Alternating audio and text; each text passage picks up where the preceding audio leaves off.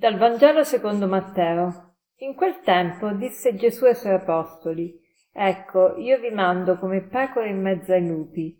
Siate dunque prudenti come i serpenti e semplici come le colombe.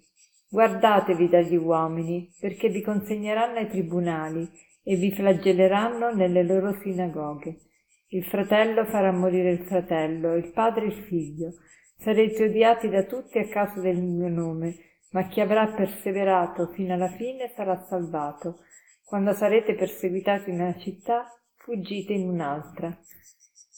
Oggi Gesù ci descrive e ci dà diverse indicazioni. Innanzitutto ci dice che ci manda come pecore in mezzo ai lupi e noi sappiamo che una pecora in mezzo ai lupi viene sbranata, ma noi siamo pecore difese dal pastore. Tuttavia ci sono sempre i lupi perché?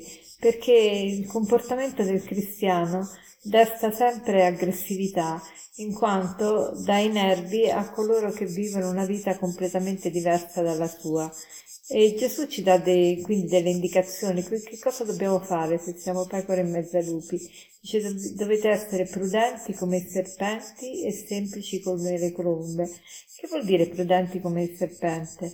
Ovviamente la prudenza del serpente è diversa dal limitare il serpente to cure, cioè semplicemente, perché ci sono cose che dobbiamo imitare del serpente e cose che non sono assolutamente imitabili del serpente. Se uno pensa al serpente pensa al male, ma qui dice prudenti come il serpente. Sant'Agostino a questo riguardo dice delle cose molto interessanti. Dice che noi dobbiamo imitare il serpente in questo. Il serpente, quando si, si è oppresso dalla propria decrepitezza, quando si vede vecchio, che cosa fa? Entra in un cunicolo stretto in modo tale da perdere la pelle vecchia e rinnovarsi, esce quindi completamente rinnovato. E poi il serpente è prudente perché non si mette mai in circostanze superiori di paura a quelle che può sopportare. Inoltre, quando è attaccato, lotta con tutto se stesso per difendere la testa. Cioè il serpente poss- possiamo colpirlo dappertutto ma non nella testa, perché il serpente cerca sempre di custodire la testa.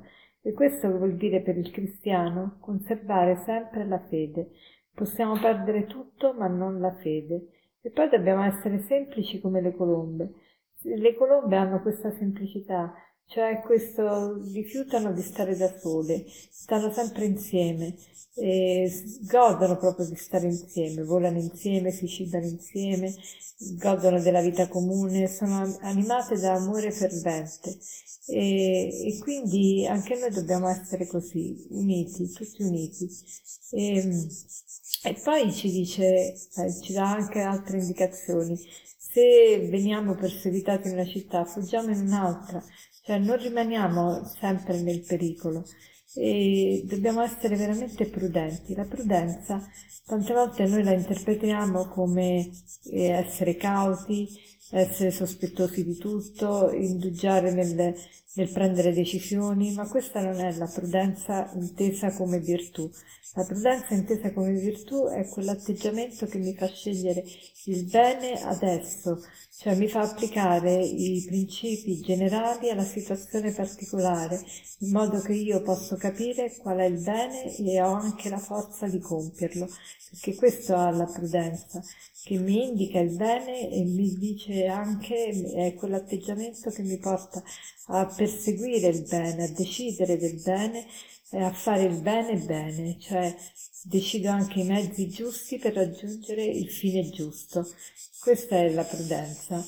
E um, facciamo oggi il proposito di essere prudenti, cioè di fare non solo decisioni giuste, ma decisione giusta al momento giusto con i mezzi giusti e, e non indugiamo nel decidere, perché tante volte pensiamo che la prudenza eh, ci, ci, dica anche di non agire subito, ma invece la prudenza eh, ci dà anche questo, la, la prontezza e, e ci dà anche la capacità di decidere in breve tempo ed eseguire con prontezza quanto abbiamo deciso. Quindi la prudenza non è affatto sinonimo di indefinito temporeggiare o abilità a non prendere mai posizione, ma invece la, l'azione deve seguire rapidamente perché la prudenza, oltre alla conoscenza, fornisce anche la, for- la forza di compiere il bene. E, ehm, per concludere vorrei citarvi questo aforisma che dice così. La collera e la precipitazione sono due cose opposte alla prudenza. La collera e la precipitazione sono due cose opposte alla prudenza. Buona giornata.